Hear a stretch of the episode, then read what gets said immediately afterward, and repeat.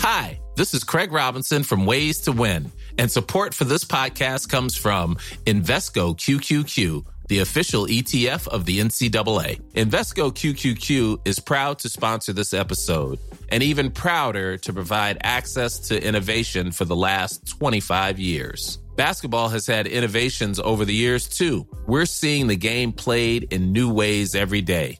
Learn more at Invesco.com slash QQQ. Let's rethink possibility. Invesco Distributors, Inc.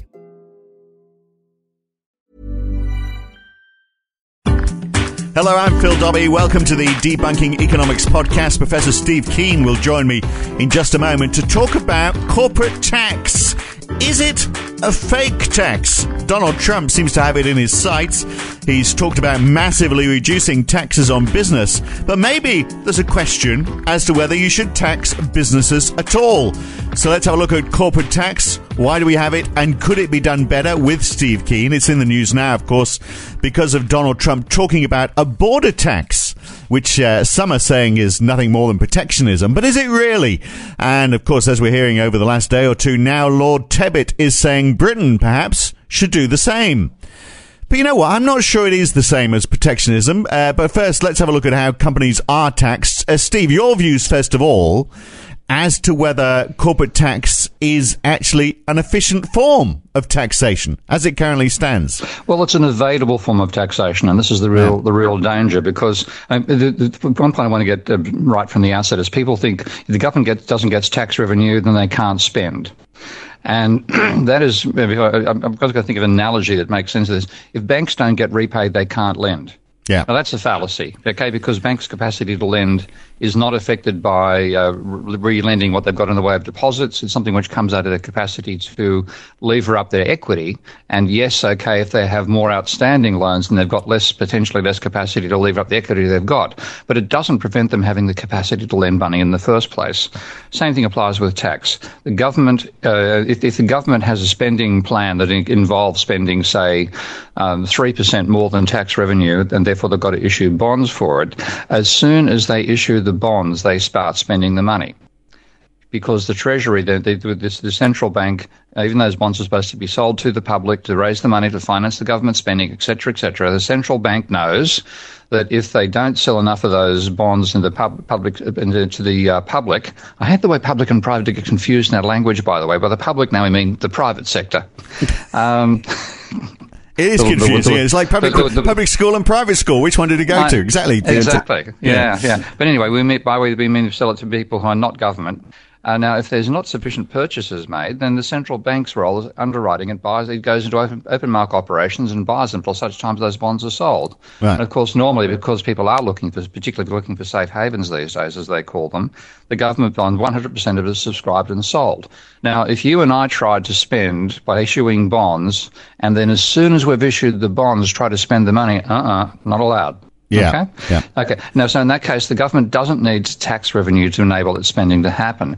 And the best perspective that I've seen put on the role of taxation doesn't come out of big groups like the modern monetary theory crowd so much as out of a, who has been a good mate of mine actually over here in England, George Cooper, who was a physicist and worked as a trader for Goldman Sachs and is now establishing a, a, a private equity firm called Equitile and wrote a, a book uh, originally called Bloods, uh, Blood, Money and Revolution, uh, which was a fairly aggressively chosen set of title, had nothing to do with uh, revolution. I mean, the, the, revolving nature of blood inside uh, the circulatory system of a human body. Uh, but it sold very well and is putting a physicist's perspective together. And what he argued was happening courtesy of taxation is that it stops money accumulating uh, and therefore stops the uh, enables the money to continue circulating and maintain right. e- economic activity. Now, of course, what's happened with tax is that individuals like you and me can't easily evade the damn thing, even when it shouldn't be levied. I'll talk about that later if you like. Um, but uh, but companies can locate their so-called offices in the Cayman Islands, and I have visited the offices of News Limited, General Electric, and about thirty or forty other companies. It was a one-story building, uh, actually maybe two stories. I'm so surprised it's so large. I just thought it might be a, a serviced office somewhere. Well, they, they, they, they, needed enough room for all the plaques they had on the base on the on the ground floor level. I mean, it, it's a total fiction. And like I think News Limited at one stage, I think 80 or 90 percent of its profits were declared in the Cayman Island. The building was empty. Yeah. Right. Okay. Now, now, this this this is the sort of thing companies can do. Uh, well, that, when that, they're that, taxed on the income side. Exactly. Yeah. Well, that is entirely because corporate tax, in theory, uh, is applied where the profit is made, and the question is, where is mm. the profit made? Is it is it where the factory is? Where you say no, that's just mm. where we make stuff. Is it where stuff is sold? Uh, and you're saying no, that's just where the the, the stuff is sold. I mean, you, you've got multiple choices, haven't you? And and obviously, companies will always say, well, yeah, we're, we're going to go, uh, we're going to go wherever the corporate tax is lowest, given that we've got uh, this spurious definition of wherever the profit is generated. And that's because accounting can do wonderful things, and so can uh, uh, and so can the way you count uh, you count costs in turn. I think I've mentioned once before a, friend of mine has said that uh, he made a telephone call to inquire about code issues and there's some software that he was co-developing with somebody with an American corporation while based in Sydney, and they got a ten thousand dollar bill for the telephone call. Yeah. And that was just a nice way of transferring the money uh, from Australia, where there's a higher corporate tax, to America, where it was lower. so you, you've got this capacity because companies span countries whereas countries do not span countries except for a little place called America, which has a military base. But let's not bother talking about that. Um, and Russia. Yeah. Um, then, then that's that's capacity to, to operate in numerous jurisdictions and take advantage of the tax, the different tax laws between them, uh, means that they have really minimised the extent to which they're relocating that money back to the, the, the source of origin, and that's part of why we're seeing declining economic activity. Right. So it comes back to saying, well, how do we make tax part of part of uh, government policy? About maintaining as much economic activity as we can uh, in our own country and globally, uh, then yes, the answer is the, the, way we're doing it right now lets corporations off the hook and means that the, the recirculation effect doesn't occur. The gap between government spending and and uh, taxation, which I believe should be there, gets bigger than it should be, and then what happens is the tax rates are put up on the middle class and people who can't get away from it, and you start getting people complaining about the government. Is when it's actually the corporations causing it. Right. Well, there we are. So, isn't corporate tax, in fact, really just another form of? Because uh, I mean, on the one level, you could just say, well, let's just get rid of corporate tax because we have income tax, and let's just tax because uh-huh. at the end of the day, it's all just about taxing people. And maybe the argument for corporate tax is, well, it's just a way of ensuring that we're, we're taxing profits that are made by businesses, uh, for which the major beneficiaries are, are probably fairly rich people. Uh, so isn't it really uh-huh. sort of like a, a proxy for, for income tax? And if we were happy that income tax worked efficiently, maybe we wouldn't need a corporate tax at all. We just uh, taxed yeah, but the, our income but the, earners more. Yeah, but the same thing applies with income tax. yeah, I mean, easily uh, avoided. Absolutely. Yeah, yeah, yeah, when you're wealthy. Yeah. Um, and and this is where I think uh, the, the, suggestions that you've you've noted there have a certain appeal to them because if you say that, if you say it's where the, the taxes are paid by the company, where the where the profits uh, where the sales are generated. Yeah. And this is partly what's being suggested by Trump. Uh, he's not going to tax the the goods uh, the, the, price of the goods going up. But you know the companies that are doing the re-importing, they've, they've got they've got their uh, information on the on the uh, trade ledger. Um, and it would be feasible to do it that way, and it simply means it's harder to evade. And in that sense, I think it's a sensible reform. Yeah. So, but isn't it? Doesn't it then become a bit like GST? I mean, it, it's uh, you know, and and some people have said, well, Donald Trump's a little bit confused because he's he's made the comment that uh, you know the, there's goods that are made in in America which are then, for example, sent to uh, to Mexico or near uh-huh. neighbors, uh-huh. and then they slam a slam a tax on it in the form of a GST or value added tax, a, general sales tax, uh, uh-huh. whatever you call it, a, a tax on the sale uh, and he said that's unfair because we don't do that for goods in, in America. But of course, you know, those countries like the UK where there's a 20% VAT, that's a, doesn't matter whether the goods imported or made here, that, that VAT applies. But of course, that's paid for by the consumer. If you are saying, well, okay, let's have a corporate tax where uh, we tax based on consumption, where it's consumed, it's a bit like a GST or a VAT that's being paid for by the company, isn't it? Well, in, in a sense, it's based on sales. Yeah. Uh, and then in that sense, yes, it is. But the difference, of course, is not being based on the income of the consumer. It's not taking money out of the income of the consumer. It's taking money out of the income of the, of the transactions generated by the firm and saying, well, we're not. I, I just like the idea of, of something that it's very difficult for corporations to evade. They can't declare profits and tell their shareholders what they got in, in one document while having another one saying we made no transactions at all in this country last year. Gee, how did that happen? Yep. So it, it, it's, it's much harder to evade. And, uh, uh, and, what you've got to think about when you when you're dealing with individuals, we're just stuck. And we've got, we've got the little uh, uh, taxation agent down the road who normally, for, to our great loss, is extremely honest about applying law, even if the law is crazy. Uh, but with uh, you, you, with the levels of, uh, of accounting advice that the major corporations and rich individuals can pay for, any loophole we can find is there. And if you have to get a second or third citizenship in a little place called, uh, you know, St Albans or the Cayman Islands and so on, well, we'll manage that, and you know, yeah. And, and, on it goes. So it's, it's, it's, it's, easily available. It's very hard to evade a record, a record of the number of transactions you um, you generate. Particularly, of course, you can have multiple sources of that. You've got the actual uh, uh, you, everything goes through retailing or wholesaling. So uh, it's just not possible to claim it didn't happen. Yeah, I'm not sure St Albans is a tax haven. St Lucia maybe, but St maybe we should make maybe maybe we should make St Albans. That would help the uh, the Hertfordshire economy. That's for sure. Uh, so uh, so okay, so it's not a bad idea. Does it do it? Is it necessary though? Does it do a job? Is it if we had well, that? Does it? Because your your whole idea about the the whole point of of, of taxation is to stop money sort of uh, aggregate. Well, well I, I, guess you know it's that that idea of it's almost like you're describing like a heart valve, isn't it? So that the blood keeps on pumping around. Does That's it, fundamentally George's analogy, and I think it's a good one. Does it does it achieve that? Would it achieve that? Yeah, it, it would achieve that because, for a start, at the moment, we know corporations are evading a substantial part of the tax they should be paying by locating themselves in, into foreign tax havens and declaring the profits there rather than domestically.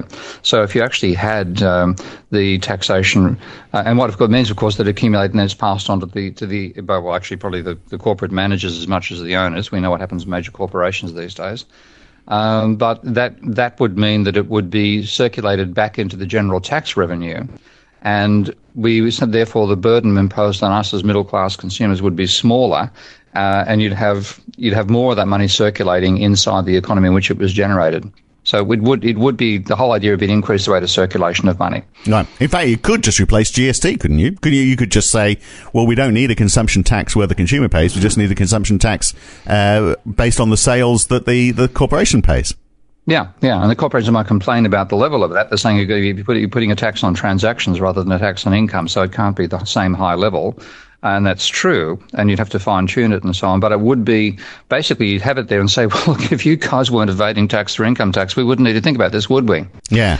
Well, I mean, we, we have we have this whole thing about tax competition now, don't we? And in fact, to Theresa May, one of her first reactions when she was, and she sounded a bit desperate to me when she, you know, she, mm. she was talking about, well, what's Britain's future going to be uh, once we're out of Europe? She was, you know, saying, well, maybe we could be a, become a, a low tax centre, you know, a tax haven, uh, which is just crazy thinking, isn't it? Because uh, uh, for, a country, for, a, country the scale of England, yes, and that's what Ireland has largely done. Yeah. Uh, but, you know, you're talking but, you know, 15 times the population. It's a bit hard to get away with. But, I mean, if you, um, if you have, uh, you're always going to have that problem where if it's taxed based on where the profit is, then you're always going to have this tax competition around the world. Mm. If you have this sort of approach, and you tax heavily, then a company can make its choice. Uh, what's that country worth? It's not worth operating in that country because the because uh, the tax is too high. Or you uh-huh. say, well, it's a big market. There's lots of people there. I need to reach that market. I'm going to have to pay uh-huh. heavily to, to reach them. But it's still fundamentally going to be worth my while. So we're going to yeah. operate there. Yeah, yeah, and I don't think you have countries deciding not to operate in, operate in England because of a transaction tax level. Yeah, uh, it's just small markets maybe, but in, in that case, it reverses the power. It, absolutely reverses the power mm. completely, mm. and uh, and and puts more power into the uh, uh, to to the country's administration. So, can but can it be done unilaterally? Could Donald Trump do it, and the rest of the world? Well, uh, would the rest of the world then have to follow? I wonder. I think Donald don't he could do it, and quite possibly will, mm. because if, if you impose this tax on the companies that are bringing the goods back in, which is his idea, then you're not actually imposing it on the consumers. You're taking profit out of it. The whole thing is that the relocation of production has been done to boost profit and boost returns to top managers versus workers as well. And if this happens, then it suddenly doesn't boost those profits anymore. Uh, so it is, it can be effective in that manner. And then the America can do virtually anything unilaterally because even though they're complaining about trade, et cetera, et cetera, they're still the world's most self-contained economy. So they can they can do it at sort of global experimental level, and once they've done it there, then of course it's quite possible for companies for countries elsewhere to say, well, we'll copy that idea. Yeah, of which uh, the UK might actually be one of the first, given uh, there's, there's, there's so much turmoil in, uh, in in in in terms of UK's future currently that you know maybe the time to do it. Yeah, yeah.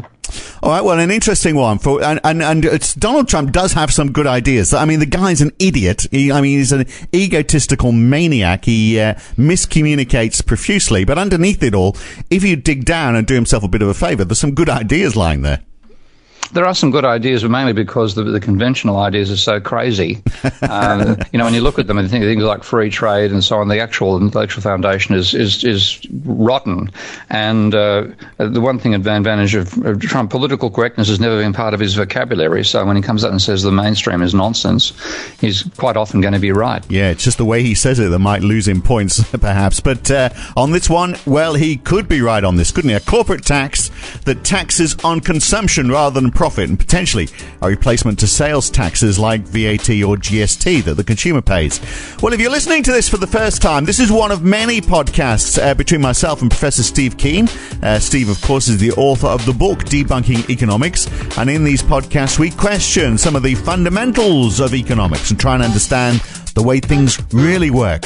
If you'd like to help fund the podcast and Steve's work, then subscribe. Uh, the this edition is free, but many are available to paying subscribers, and we add one or two more each week. To subscribe, choose a monthly or yearly plan in the right column of the main website. It's not on the mobile app. You have to go to the website at debunkingeconomics.com. We hope you can join us, and thanks for listening to the Debunking Economics podcast. I'm Phil Dobbie. See you soon. Mom deserves the best, and there's no better place to shop for Mother's Day than Whole Foods Market. They're your destination for unbeatable savings, from premium gifts to show-stopping flowers and irresistible desserts. Start by saving 33% with Prime on all body care and candles. Then get a 15-stem bunch of tulips for just $9.99 each with Prime. Round out Mom's menu with festive rosé, irresistible berry chantilly cake, and more special treats. Come celebrate Mother's Day at Whole Foods Market.